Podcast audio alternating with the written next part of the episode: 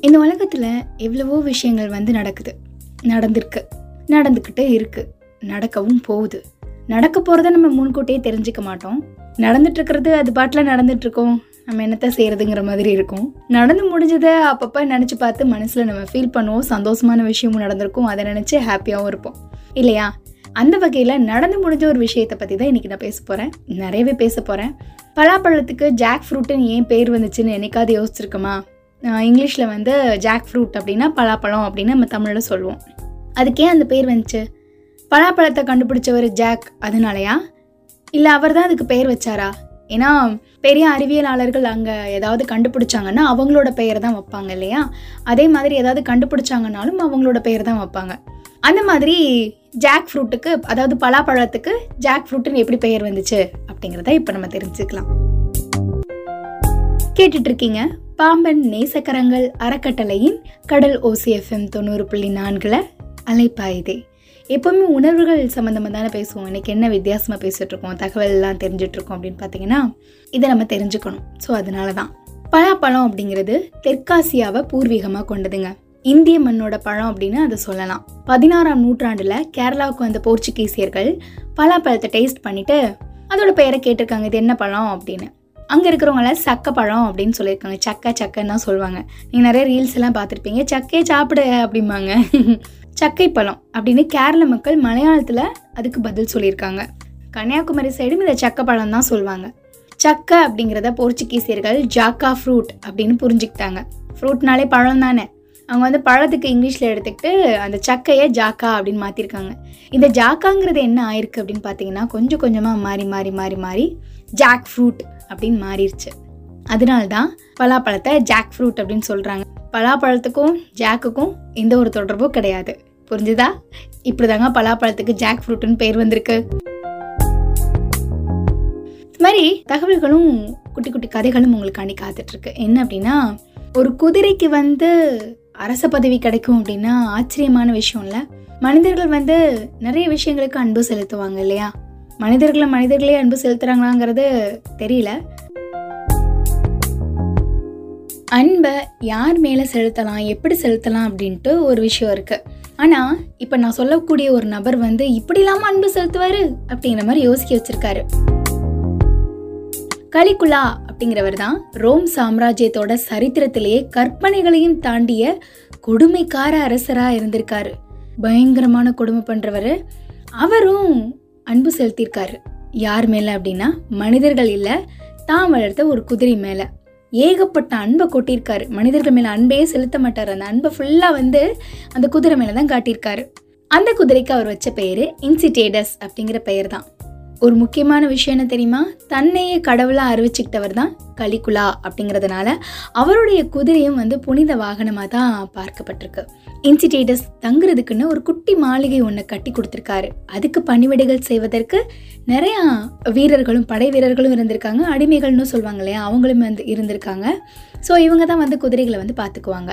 அதே மாதிரி கலிக்குள்ள விருந்து சாப்பிட போறாருன்னா தான் கூட தன்னோட குதிரையான இன்சிடேட்டஸையும் கூட்டிட்டு போவார். தங்க ஆபரணங்கள் நிறைய அணிஞ்சிட்டு வந்து நிற்கும் அந்த குதிரை. கலிக்குலா அதுக்கு தங்க தட்டில் தான் சாப்பாடு பரிமாறுவார். தங்க கோப்பையில் ஒயின் ஊட்டுவாராம். தங்க கலந்த ஓட்ஸை தான் சாப்பாடாக ஊட்டி விடுவாராம்.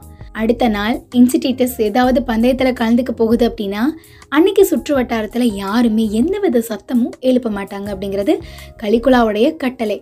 ஏன்னா அதோட கவனம் செதறிடுமா அதனால. ஒரு முக்கியமான விஷயம் நடந்திருக்குங்க. என்னன்னா ஒரு தடவை கலிகுலா தன்னோட ராஜ்யத்தில் வெளிநாட்டு தூதவர் பதவிக்கு திறமையான ஒருத்தரை நியமிக்க வேண்டியிருந்ததா இருந்திருக்கு. யார் நியமிக்கப்படுவார் அப்படின்னு எல்லாருமே பெரிய ஆவலோட இருந்திருக்காங்க. யார் வந்து நியமிச்சிருப்பான்னு நினைக்கிறீங்க? யாரை நியமிச்சிருப்பாங்கன்னு நினைக்கிறீங்க? தன்னோட குதிரைக்கு அந்த பதவியை கொடுத்து கௌரவிச்சாரு கலிக்குலா கொடுத்து வச்ச குதிரைங்க தங்கத்தட்டில் சாப்பாடு தங்க கோப்பையில் ஒயின் தங்கம் கலந்த ஓட்ஸு. வாழ்க்கையை வாழ்ந்திருக்கு அந்த குதிரை. இப்போ இல்லை அது வேற விஷயம். உங்கள் எல்லாருக்கும் ஆல்பர்ட் ஐன்ஸ்டீன் தெரியும்ல?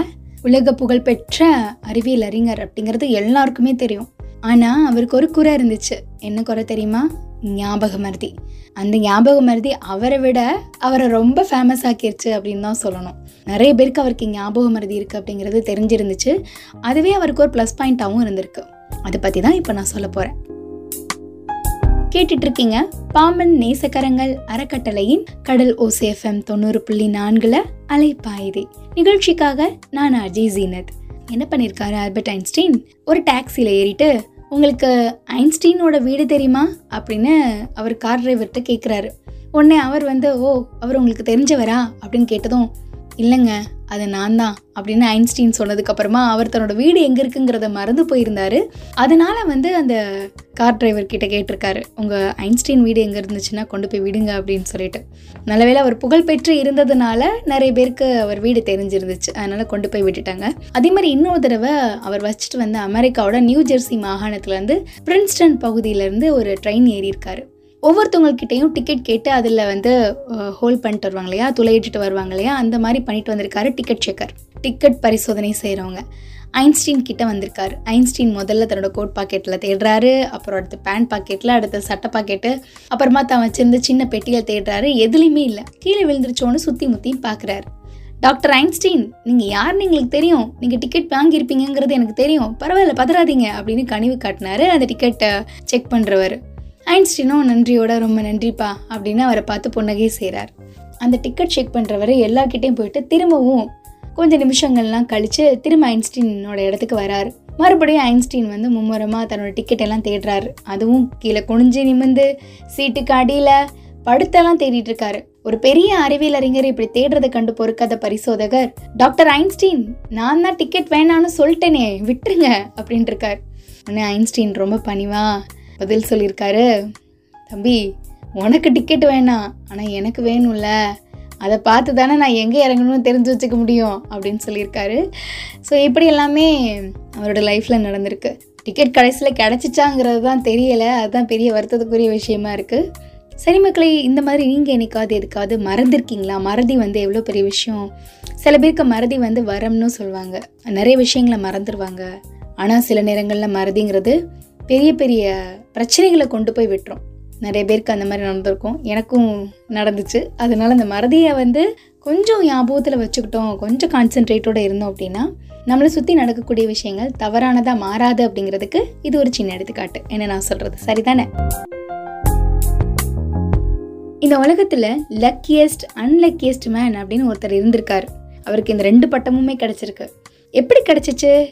ஏன் அவர் லக்கியஸ்ட் மேன் சொல்கிறாங்க அன்லக்கியஸ்ட் மேனு சொல்கிறாங்கங்கிறதெல்லாம் தெரிஞ்சுக்கலாம். கேட்டுட்டு இருக்கீங்க பாம்பன் நேசக்கரங்கள் அறக்கட்டளையின் கடல் ஓசேஃபம் தொண்ணூறு புள்ளி நான்குல அலைப்பாயுதே. நிகழ்ச்சிக்காக நான் அஜய் ஜீனத். பிரெயின் செலா குரேஷியாவை சேர்ந்த இசை ஆசிரியர் தான்.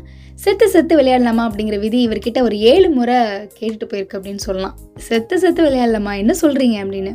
ஆமாங்க. ஆயிரத்தி தொள்ளாயிரத்தி அறுபத்தி ரெண்டில் செலக் தன்னோட வாழ்க்கையில் முதன் முதல்ல விபத்தில் சிக்கியிருக்காரு. அவர் பயணம் செஞ்ச ரயில் கடும் மழையில தடம் புரண்டு ஆற்றில் விழுந்துருச்சு. செலக்கோட பயணம் செஞ்ச பதினேழு பேர் இறந்து போயிட்டாங்க. யாரோ ஒருத்தர் கையை பிடிச்சி தூக்கி விட செலக் உயிர் தப்பியிருக்காரு. கை மட்டும் உடஞ்சு போச்சு. அடுத்த வருஷம் ஒரு சின்ன விமானத்தில் பயணம் செஞ்சிருக்காரு செலக்.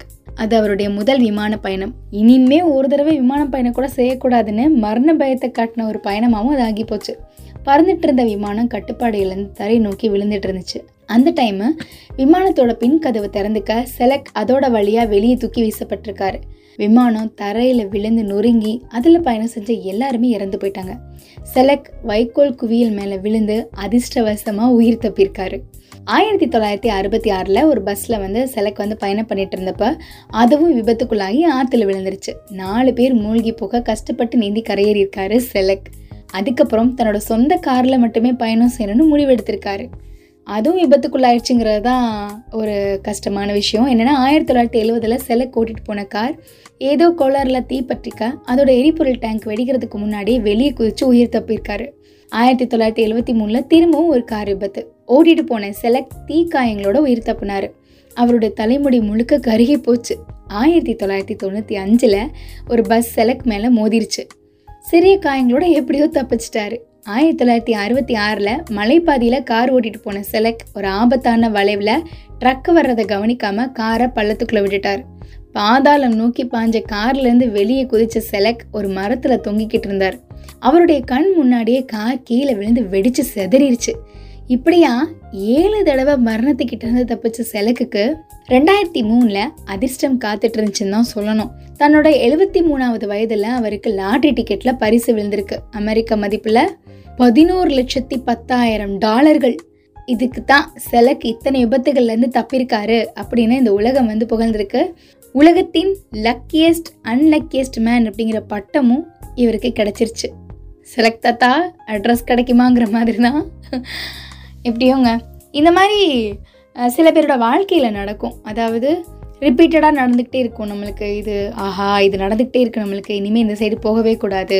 இல்லை ஏதோ ஒன்று போடுறாங்க ஏதோ ஒரு விஷயம் வைக்கிறாங்க ஏதோ விஷயம் வாங்குறாங்கனாலும் அது சில நேரங்களில் உங்களுக்கு தடங்களாக இருந்துச்சுன்னா அதை யோசிப்பாங்க. இனிமேல் இதை பண்ணக்கூடாது அப்படின்னு சொல்லிட்டு. அந்த மாதிரி சிலக்கு வந்து பயணத்தையே வந்து தவிர்த்திடணும். பயணமே பண்ணக்கூடாது அப்படின்னு சொல்லிட்டு இருந்தவர் தான். ஸோ இப்போ அவர் இருக்காரா இல்லையான்னு தெரியல. தேடி தான் கண்டுபிடிக்கணும். ஏன்னா இப்போ ரெண்டாயிரத்தி இருபத்தி மூணு ஆயிடுச்சு அதனால். ரெண்டாயிரத்தி மூணில் அவருக்கு பரிசு விழுந்திருக்கு. இப்போ ரெண்டாயிரத்தி இருபத்தி மூணு ஆயிடுச்சு இருபது வருடங்கள் ஆயிடுச்சு இல்லையா? இப்போ அவர் என்ன பண்ணிட்டு இருக்காருன்னு தெரியல. இருக்க மாட்டாருன்னு தான் நினைக்கிறேன். ஏன்னா ரெண்டாயிரத்தி மூணுலேயே அவருக்கு எழுபத்தி மூணு வயசுனா இப்போ ரெண்டாயிரத்தி இருபத்தி மூணு நீங்களே கணக்கு பண்ணி பாருங்க. கூட்டி கழிச்சு பார்த்தா கணக்கு சரியா வரும். என்ன நான் சொல்றது? சரி மக்களே இன்னைக்கு நம்மளோட அலைப்பாய்தி நிகழ்ச்சியில் நம்ம சொன்ன சில விஷயங்கள் எல்லாமே உங்களுக்கு புரிஞ்சிருக்கும் அப்படின்னு நினைக்கிறேன்.